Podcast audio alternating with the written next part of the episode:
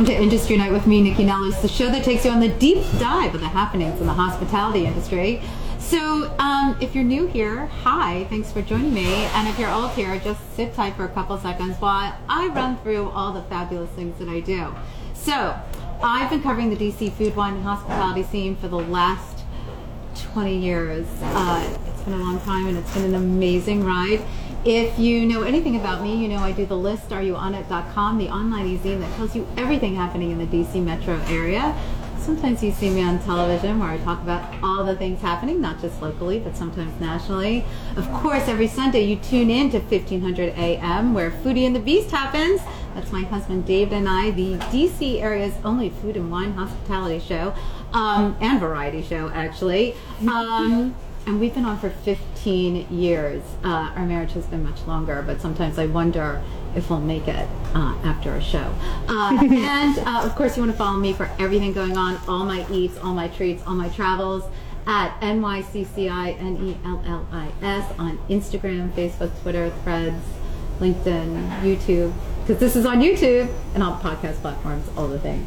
Okay, so do you recognize where I am?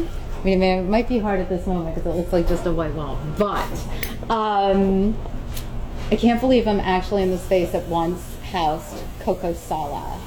so if you were here back in the day, Coco Sala was like this chocolatey place. It was like chocolate drinks and a chocolate shop and like chocolate foods.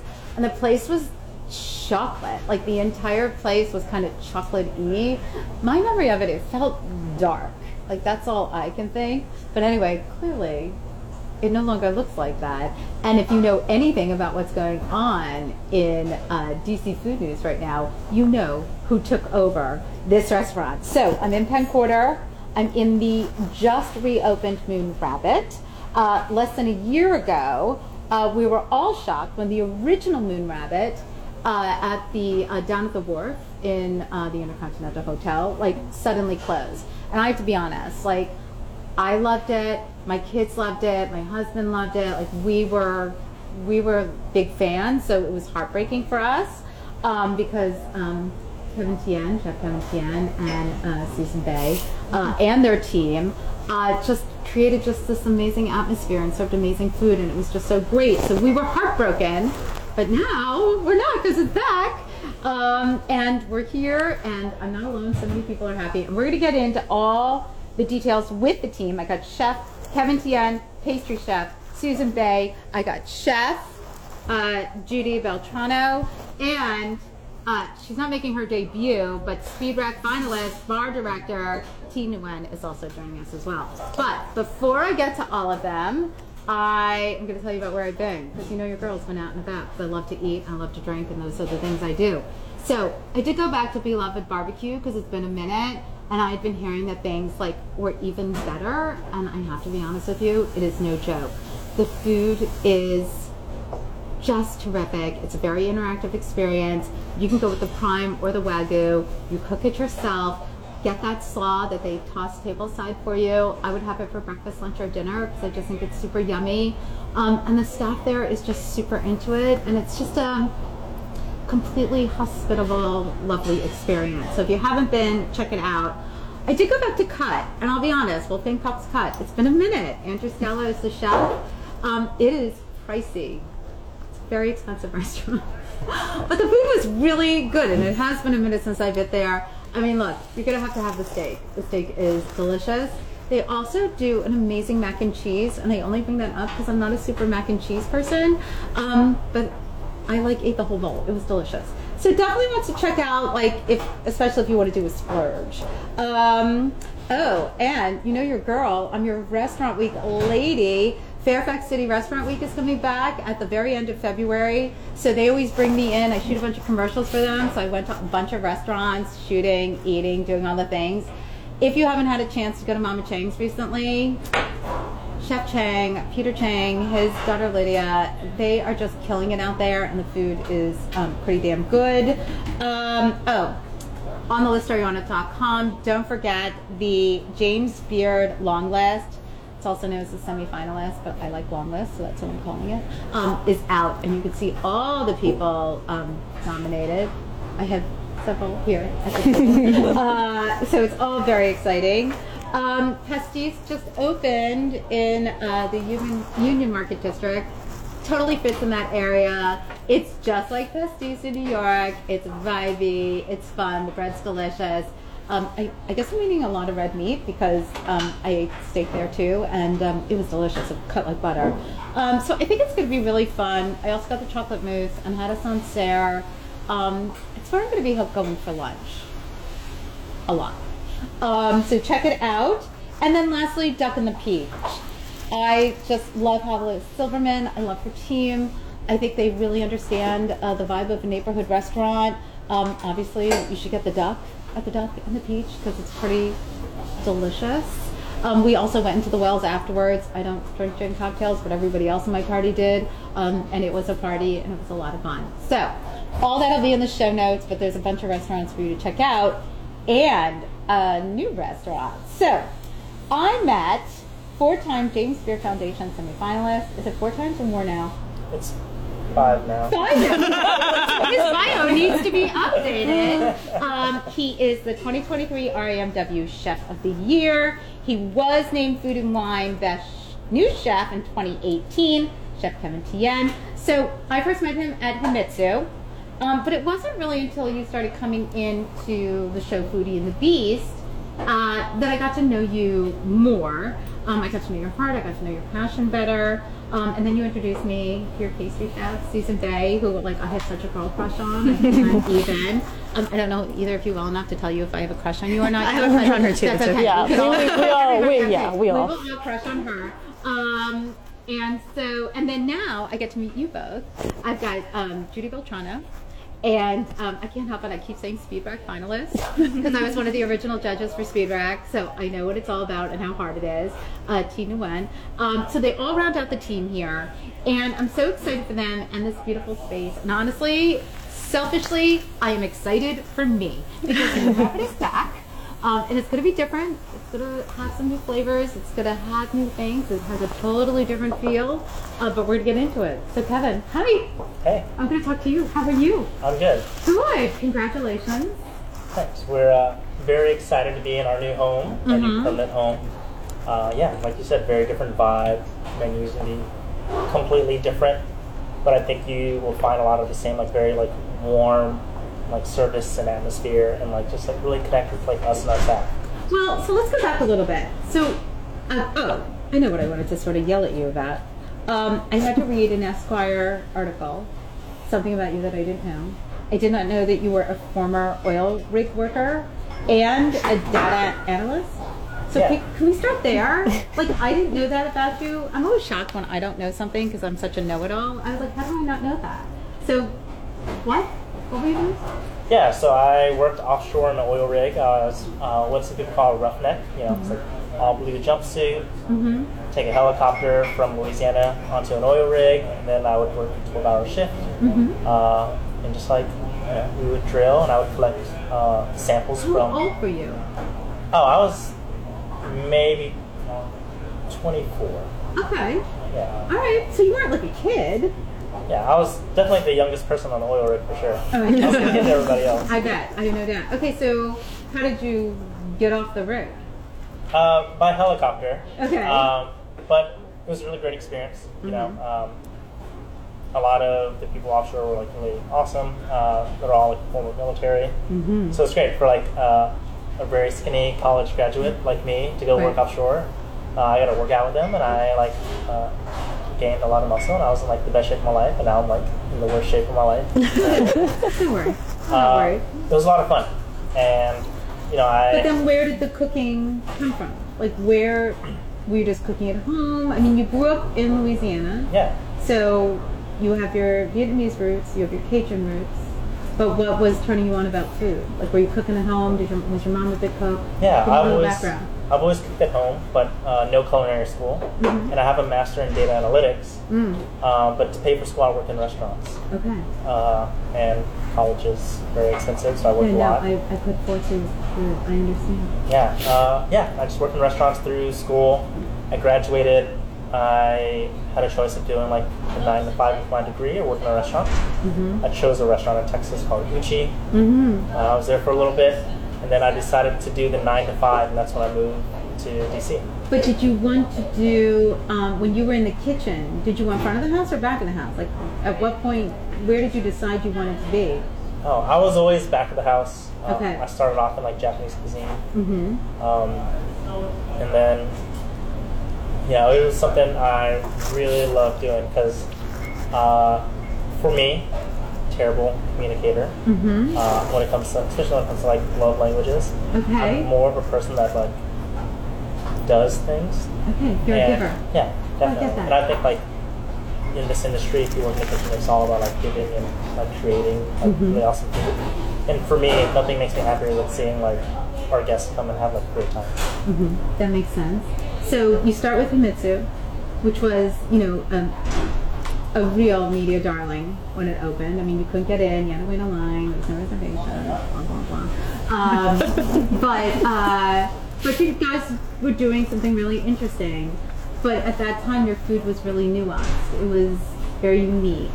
How, can we just talk about your journey of your cooking, like how you went from what you were doing at Himitsu and sort of grew because I think what's very important about what you do is you're current.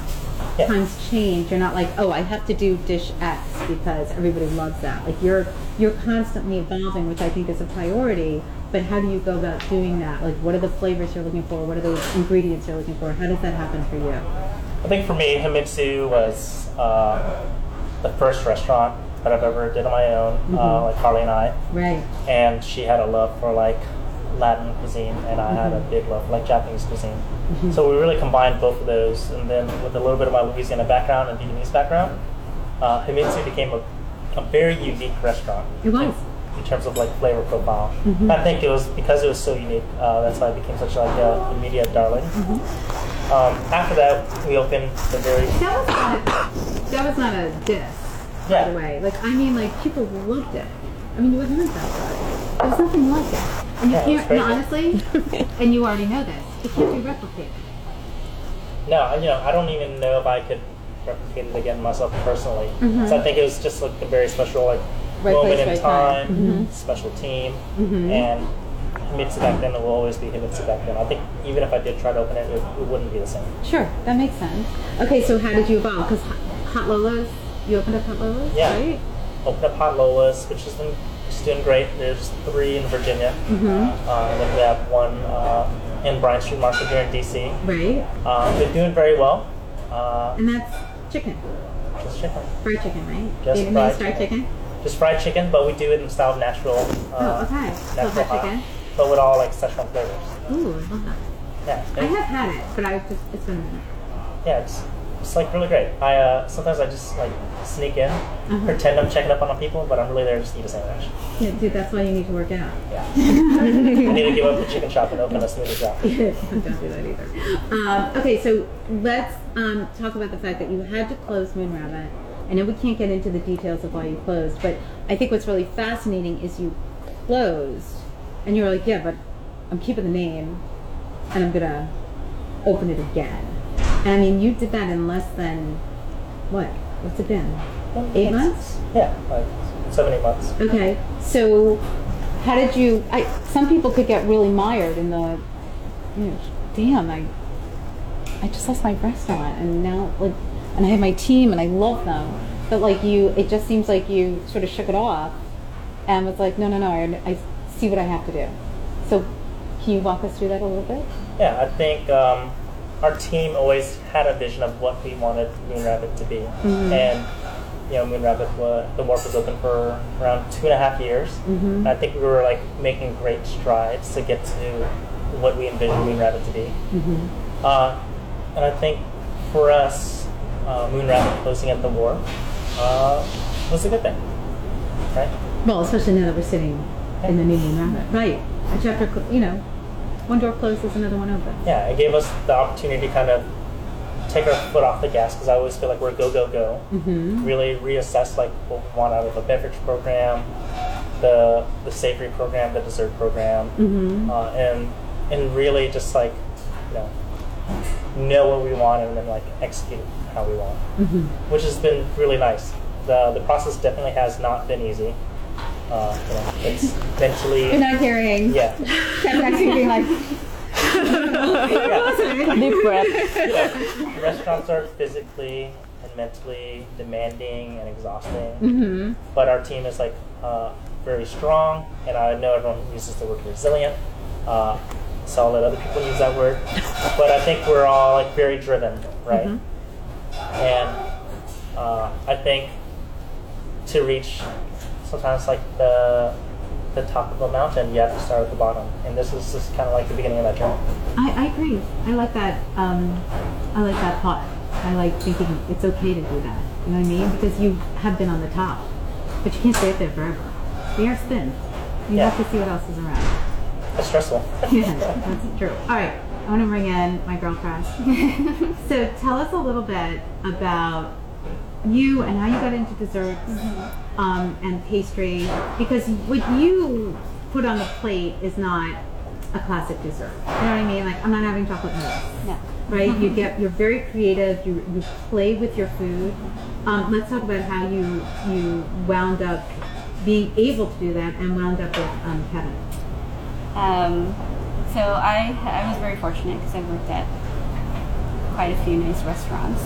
Um, so over there in California, because I'm originally from California, everything in California, um, we're very big on produce. We're very big on you know um, sourcing from whatever the farms nearby. Um, so I got to play a lot around with a lot of ingredients and a lot of fresh produce.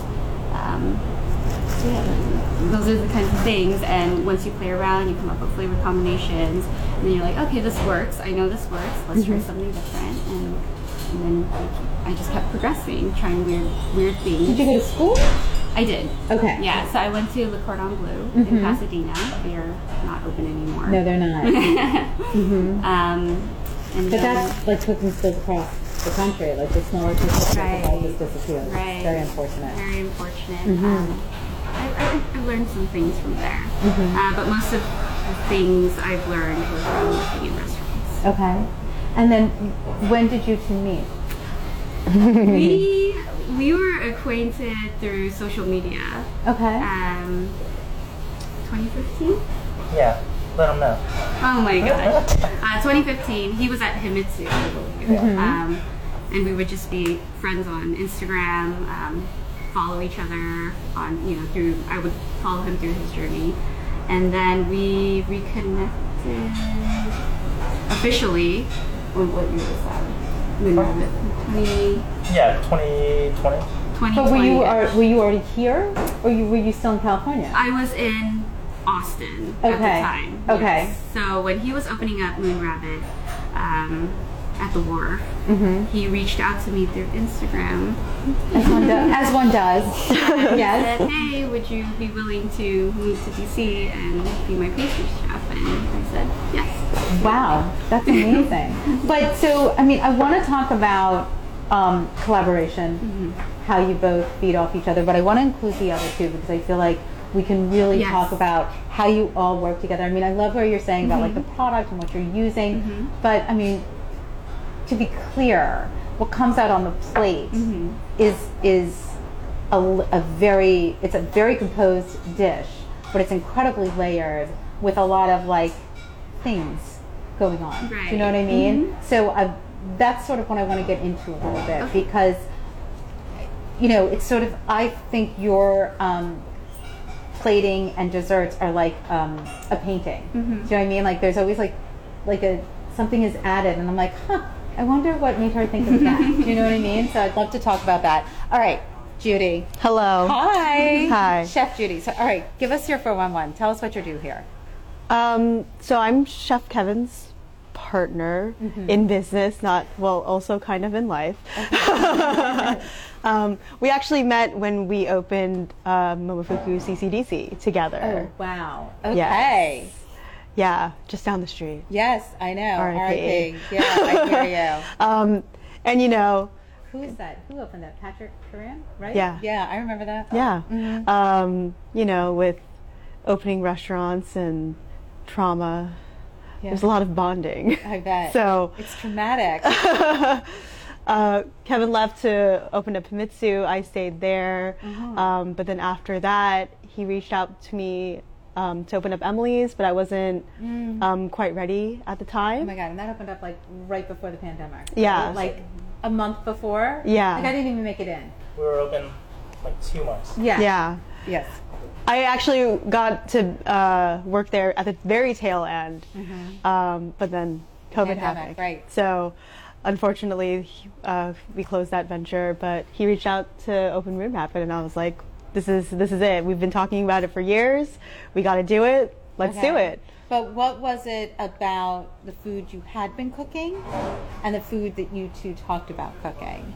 Like what, wh- where in your training where did you want to go? Like what what did you want to take as like if we were to talk about what your foundation is? Mhm, Yeah. Do you know what I mean? How are you building on top of that? So um, I went to culinary school also. I went to Johnson Wales in Rhode Island. I actually have a degree in nutrition, um, but after college, Maybe you can help him with that. Yeah. Later. Okay. I'm worried for you. I'm just making sure you're healthy. Go Uh, ahead. that's one of those things that if you if you don't do it often, then you lose it. So I think I need to refresh myself also. Okay. But um, uh, after college, uh, I was waiting to do like my nutrition like studies and exams and stuff. uh and I'm like, what am I gonna do in the meantime? Uh, let's just work in a kitchen. So I started working in a restaurant and. 15 years later, it just I, takes a hold of you. I it just God. I mean, never left. I get it. Yeah. Um, so after college, I actually worked in a restaurant called Marcel's. Oh, Yeah. I mean, I think I've heard of it. Uh-huh. It's been around a while. Um, and then I worked with the Robert Wiedmaier Group for a while. I um, became the chef of Wildwood Kitchen. oh, sure. Yeah. Um, In Bethesda. in Bethesda. Um, but after that, I went to Momofuku. But I feel like, um, you know, I really wanted to learn Asian cuisine. That's why I wanted to work in Momofuku. And then with my like classic French training, and then meeting Kevin, and we were talking about doing Vietnamese food. Like that was like one of the driving forces. Like we're gonna make like very French influenced Vietnamese food to make it so Now, did you grow up with those flavors? The Vietnamese? Well, no, I'm actually Filipino, but I feel like a lot of our uh, cuisines like very similar. Like we use similar ingredients, um, similar techniques. So, you know, combining both of our like Southeast Asian backgrounds, I Mm-hmm. feel like uh, really helped like round out like what we were doing. Okay. All right. When we come back, we're going to talk about what that collaboration is like. Hi. Hi. Hi, Thi. So let's talk about the bar program. Yeah. Because we haven't really laid out how this um, property, Moon Rabbit, differs from the old one. And I mean, it's got such a different feel in here. I mean, it is bright and light like the other one, but not because of the windows and the view. It's just got this really great feel and it's smaller, it's a little more intimate. So how are you working on like what is the cocktail program or what is the drink program? What are you looking to have? Um, yeah, so here at Moon Rabbit, for especially with the cocktail program, I think um, just like our space is like a very personal story. Um, we try to bring in a lot of Vietnamese ingredient, Vietnamese herb. Um, we try to push our boundary using a lot of ingredient that have it not used in um, the menu before, like bitter melon, pickle lemon, rau ram, like some of the herb that doesn't even have a English name for it. Okay. Uh, I just love to play around with that and then kind of like um, slowly introduce to like our community of how great Vietnamese flavor is, like different influence influence of Vietnamese flavor in like But our so cuisine. what are you like in Vietnam? Is there a cocktail culture? Uh, it's growing a lot now. I, I just recently went back to Vietnam last year, beginning of last year, and is it's mind blowing how great everybody doing over there, how creative everybody are. I'm so jealous. Um, I really it is so on yeah. my hit list. I really, really, really Definitely highly recommended. Yeah, like you would see how you know um, they playing around with all the flavors, and I think I got inspired by them too. Like, and I, I really tried to bring all of that over here uh, with all of the flavor profile I have taste, all of the experience. Because everything there is like a truly experience. Um, you know, with like their garnishes, their side dish, and yeah. And so what what was it about cocktail specifically for you that you were like, I want to do this? Um, because it's a, listen, it's a very specific person who says, no, no, no, I just I want to play behind the bar, just like she wants to play with you know sugar, right? And they want to stay with the.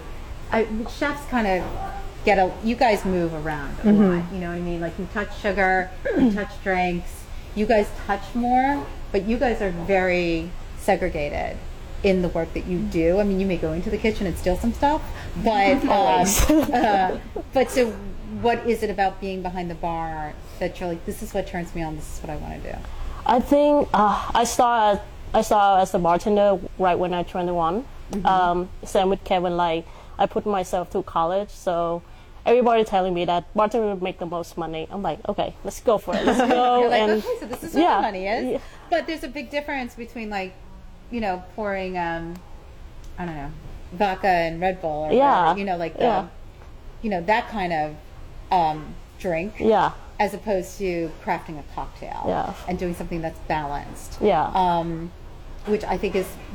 Listen, we have an incredible cocktail culture here in DC, Yeah, and I mean absolutely. nationally. I mean, it is a trend for the last 15 years. Yeah. But crafting cocktails that are well balanced, that aren't don't have that high sugar notes on the tongue, uh, don't, you know, like I like a spice in my cocktail, but um, you know, don't kill you.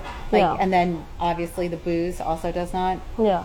kill you. Like, how do you work? How do how do you work on that? Um, I think when I just started out, I honestly would just do like vodka Red Bull. I was making margaritas, probably like a Look, I knew your cocktail. I figured you out. I'm making a hundred plus like margaritas a day. Um, it's very like um, chain corporate restaurant driven, mm-hmm. and then I think I started to do competition right when I was 23, and I think it's really helping me open my eyes about like how I can really incorporate the flavor of Vietnamese when being Vietnamese and mm-hmm. incorporate a lot of my story, everyone's story, something that I inspire into a drink. Mm-hmm. And then I think starting from that point, I slowly like learned it for myself, like buying books, reading a hundred books, like not thousand, but you know, just enough. Uh, competition. um, to really uh, honing my skill and then you know like start moving into like more um, culinary driven restaurant to work at and kind of get like also get inspiration from the kitchen and learning from the chef behind and basically learning from everyone and so, when did who did you meet first? When did you all meet up? Uh, I applied. So I was starting up my bartending career in the Bay Area, um, and then I moved back here after I graduated for college, and I got a full-time job here. I work at the Federal Qualified Community Health Center, a nonprofit, and at that point I was just thinking like, okay, I graduate now, no more bartending, you know, just gonna be nine to 5 mm-hmm. But like Judy said, it kind of like suck you in, you know, just the hospitality. No, it grabs you. Yeah, it's just like you cannot leave. You know, once you're in, you're in. And I just applied for a part-time bartender at Moon Rabbit. Oh. Yeah, and that's Just like super, yeah, just, just ra- random. yeah, just random because I'm like, oh, it's a modern Vietnamese restaurant, and I really want to work at a Vietnamese restaurant. And that's Okay. it. So I think you've actually given me a great segue. So when we say modern Vietnamese, what does that mean? What does it mean? What did it mean to you three years ago, and what does it mean to you now? You know, I think even what I thought about it modern Vietnamese three years ago is like different than what I think completely now. You know, I think there's a lot of like uh, up to the time. Some people think of modern Vietnamese restaurants as like let's make pho or like let's use like short rib or let's use like more like luxe ingredients and like the traditional dishes. Mm-hmm. Um, my definition of like modern Vietnamese for Moon Rabbit is let's make dishes that look nothing like traditional dishes, Right.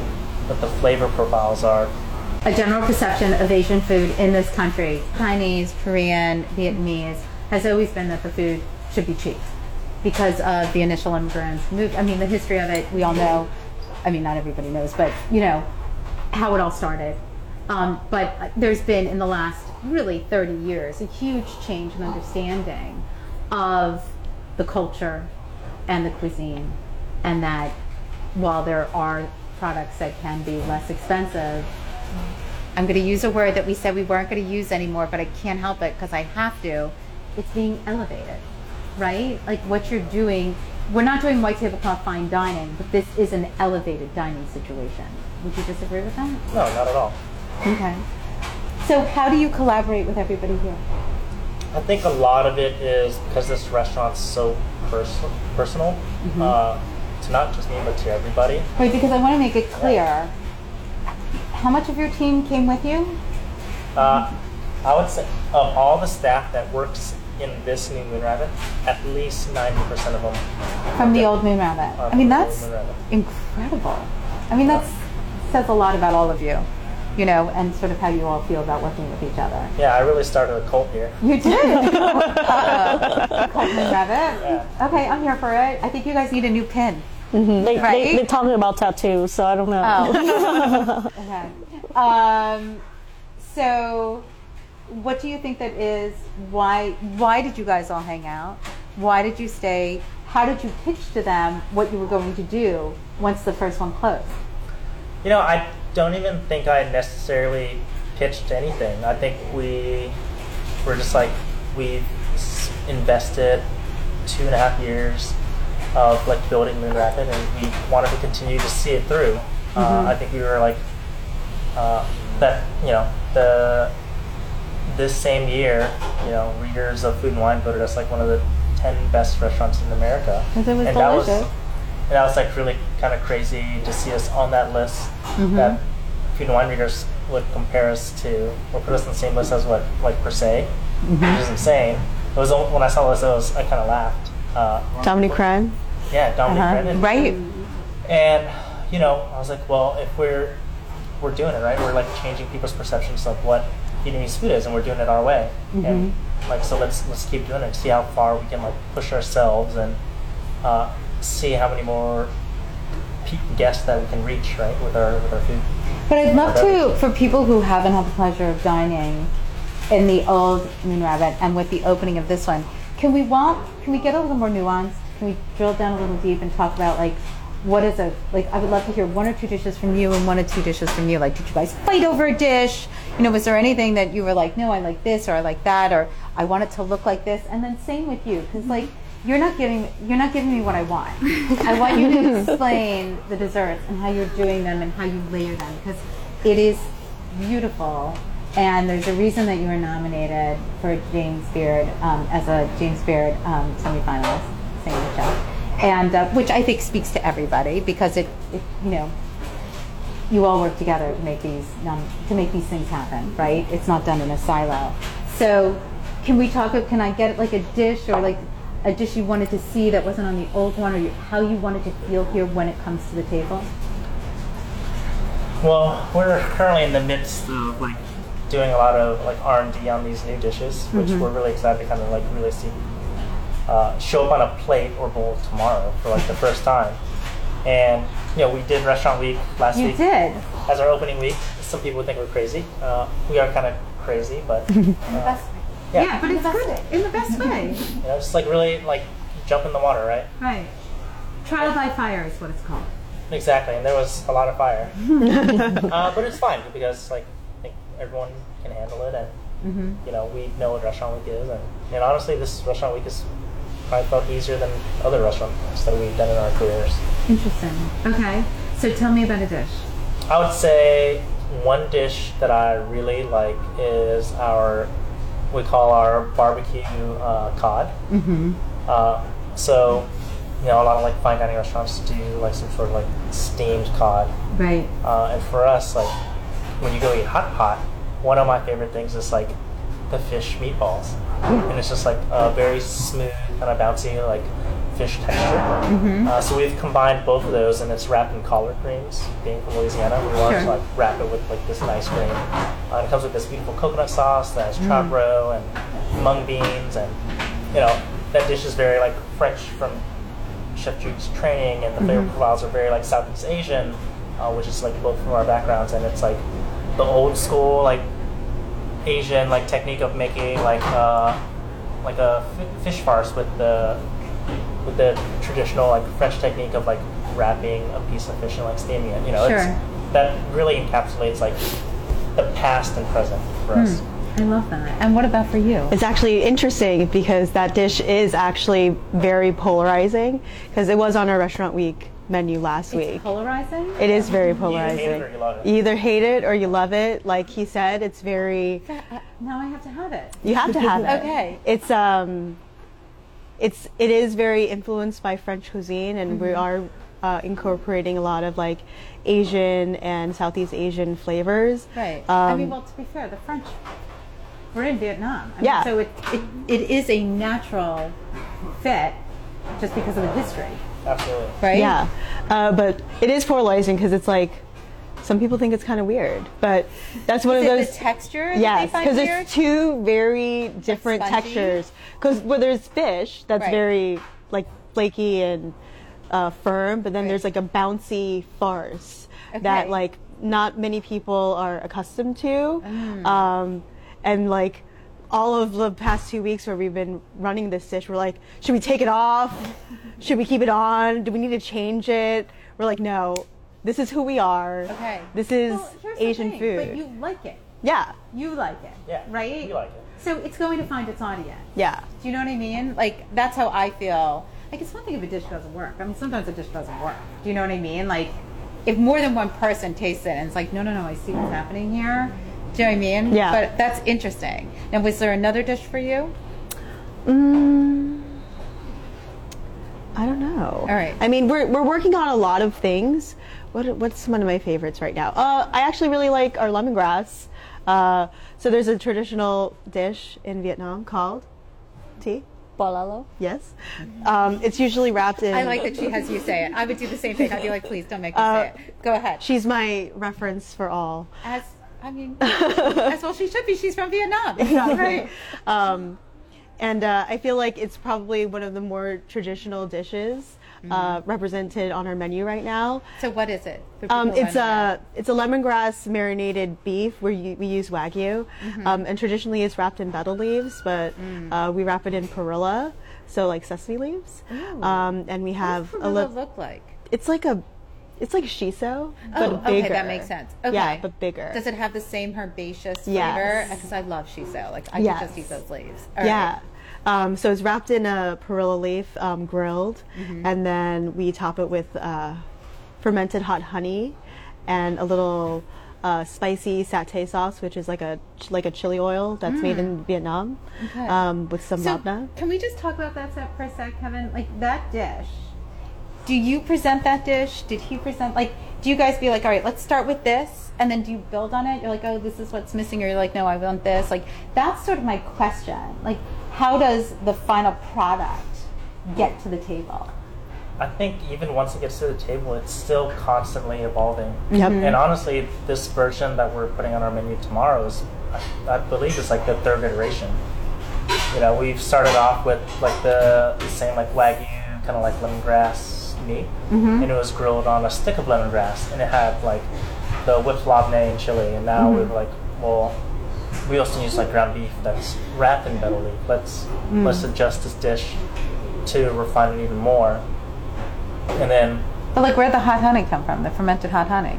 no, I don't know. That was that was not her. Right. Delicious. You know. I know. Well, I mean, I do love that. So I'm just sort of curious. Like, did you taste it? And we're like, I know exactly what this needs.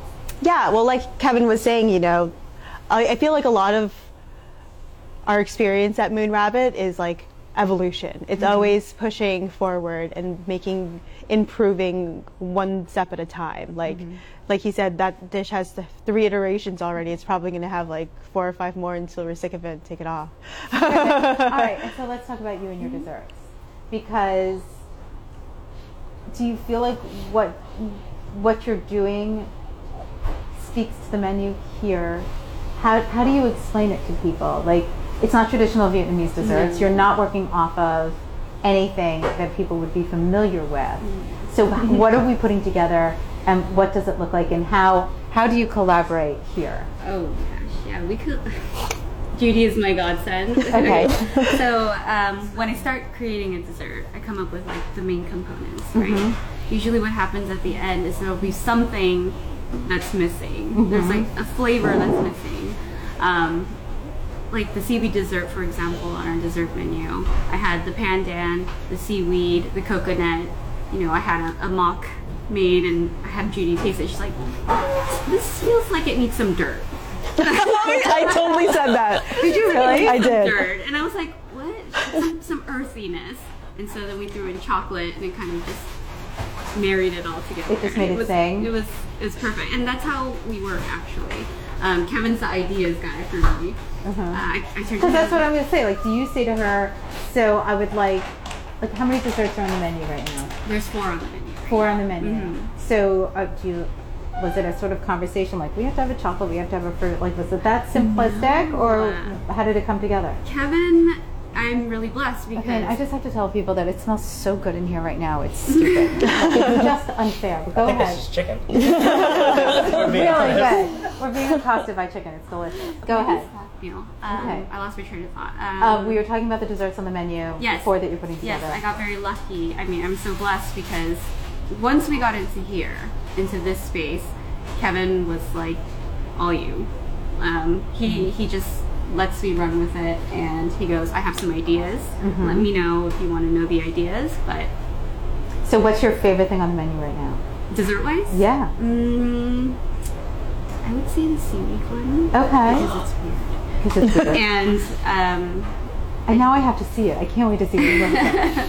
Um, if you go on my Instagram feed, I have some of her desserts on there, and they are just so, they're just so, they're just like pieces of art. They're so gorgeous and delicious. Because you can have a piece of art and it could taste terrible.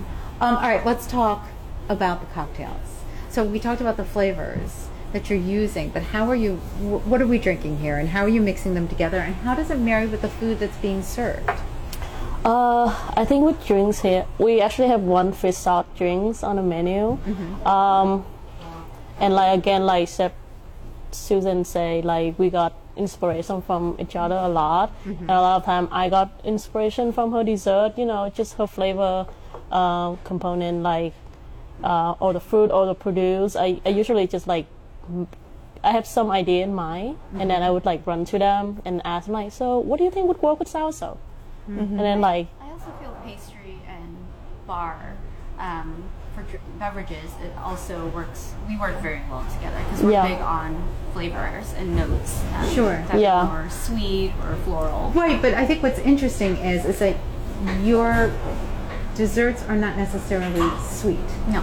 You know what I mean? It's not that they're savory, Mm-hmm. but they're not. They're not going to blow you away from a sugar content. No. that's not the flavor. You know, it's a very layered approach. And You're getting a lot of different flavors, Mm-hmm. Right. which I think takes more from the regular menu, Mm-hmm. right? Which because it's also incredibly layered No. with all the different flavors, Right. um, and it will allows them to come out Right. well. You know, So yeah, I think the biggest thing for pastry is a lot of times it's just sugar, sugar, sugar. Um, there's not a ton of balance um, when you have a dessert. Everything's very sweet. So my approach is you need something salty, you need something acidic, you need the sweet base, something creamy, um, and all of these things. It has to create like the perfect blend. Right. So it's not just a sugar attack. I think that makes Yeah. sense. I mean, I think that's why you're seeing more and more now the use of salt, Mm-hmm. right? I think people were really afraid of salt for so long, especially when it came to the last course. Um, except in France, where they have cheese, which I totally can get behind as well. Um, and so let's talk about like right now. Give me two of your favorite cocktails. Uh, right now, the one with the fish sauce probably one of my favorite cocktail. Okay. Uh, it's it's like a perfect blend of like uh, savory, sweet, very nice balance with the fruit note, very nice balance with the um, acid in your mouth.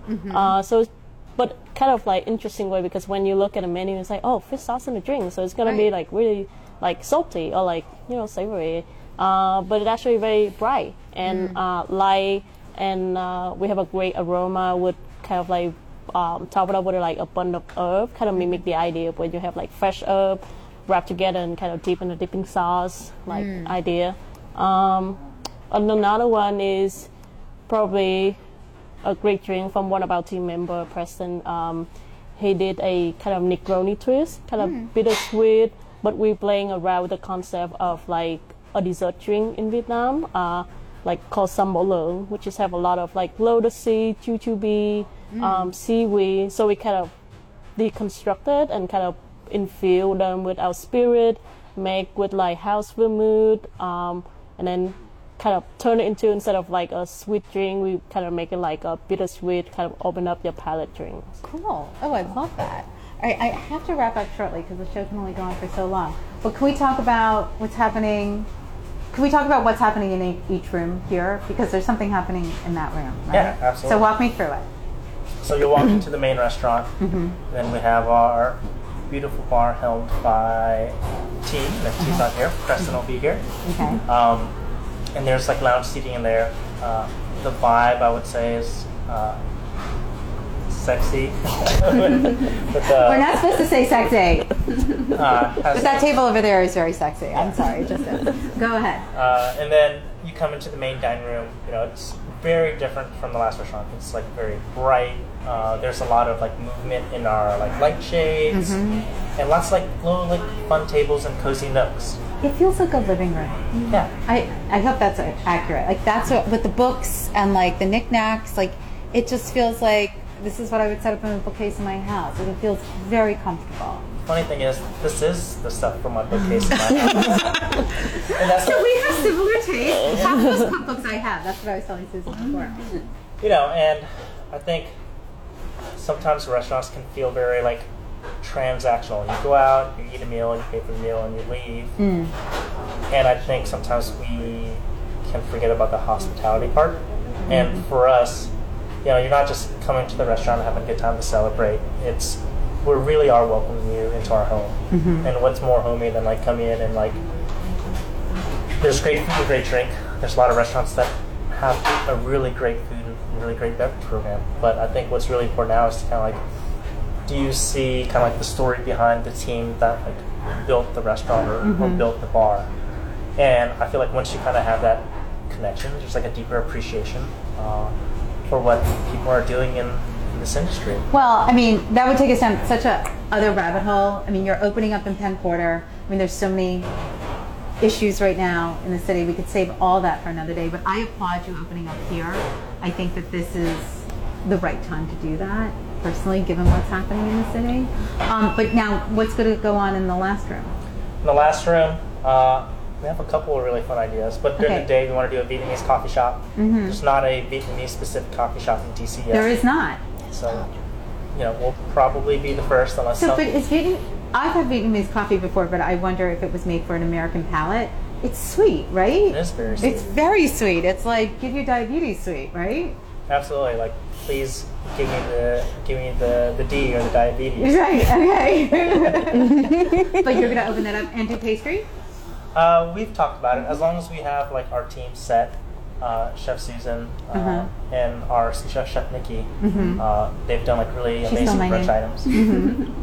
and you know, and they'll offer some like uh, some morning pastries. Great. Uh, we'll probably do like some fun ribs, some fun made sandwiches. We don't have the fried chicken for dinner, Okay. but uh, we may have it in like banh mi sandwich form. Oh, I love it. Okay, great. All right. Well, I want to thank you all. I know you're like in the middle of like crazy opening stuff, for taking some time, sitting down with me, sharing your stories and sharing what's happening here. Um, brunch, lunch, dinner. Can we just give the happy hour? Like, can we just give the four one one and all that before I wrap up? Yeah, uh, right now dinner Tuesday through Saturday. Okay. uh, from 5 to 9.30, 10 p.m. on Friday, Saturdays. Eventually, we will add on a brunch, power lunch through our cafe. Sure. Uh, and then, you know, as long as the crowd wants it, we'll do like some late night cocktails.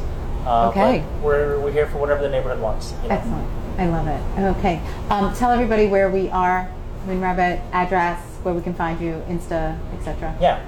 Come visit us at Moon Rabbit at 927 F Street in Penn Quarter, not at the wharf. Yes. Please do not go to the wharf. Uh, if you take an Uber, please make sure it is this new address. Yes. Some people have gone to the wrong place. Yes. Find us on Instagram, MoonRabbitDC. Uh-huh. Uh, all of our chefs, uh, beverage and food wise, have their own personal Instagram. Please follow them on their adventures. I'm going to get it all from you and put everybody's in my show notes, okay? So everybody can uh, get it and I'll follow you. So I want to thank you guys again for your time. I'm so excited. Try your cocktails, try all those dishes. I mean, I feel like I know you, so like, you know, Yeah. And you. Um, but I'm so happy for you all, and I just think it's um, it's such a positive turnaround to a you know firestorm of a moment, and it's just amazing what you did in such a short period of time. So I congratulate all of you on it, and I wish you nothing but success. Um, and that's the end of today's show. I want to thank you all for joining me today. Um, I'm here at Moon Rabbit. I'm going to be at the Cuban Embassy next week. Uh, Embassy Chef Challenge is coming back up, so I'll give you all the details on that. Um, and you know, you can follow me at NYCCI, N E L L I S, on all the platforms. Don't forget, you can now watch the show on YouTube. And uh, go to the list listareyouonit.com, the online e-zine that'll tell you all the things you need to know. And of course, any questions you have, just DM me, reach out to me. I'm always delighted to provide feedback for you. So thanks so much for joining me today and have a delicious week.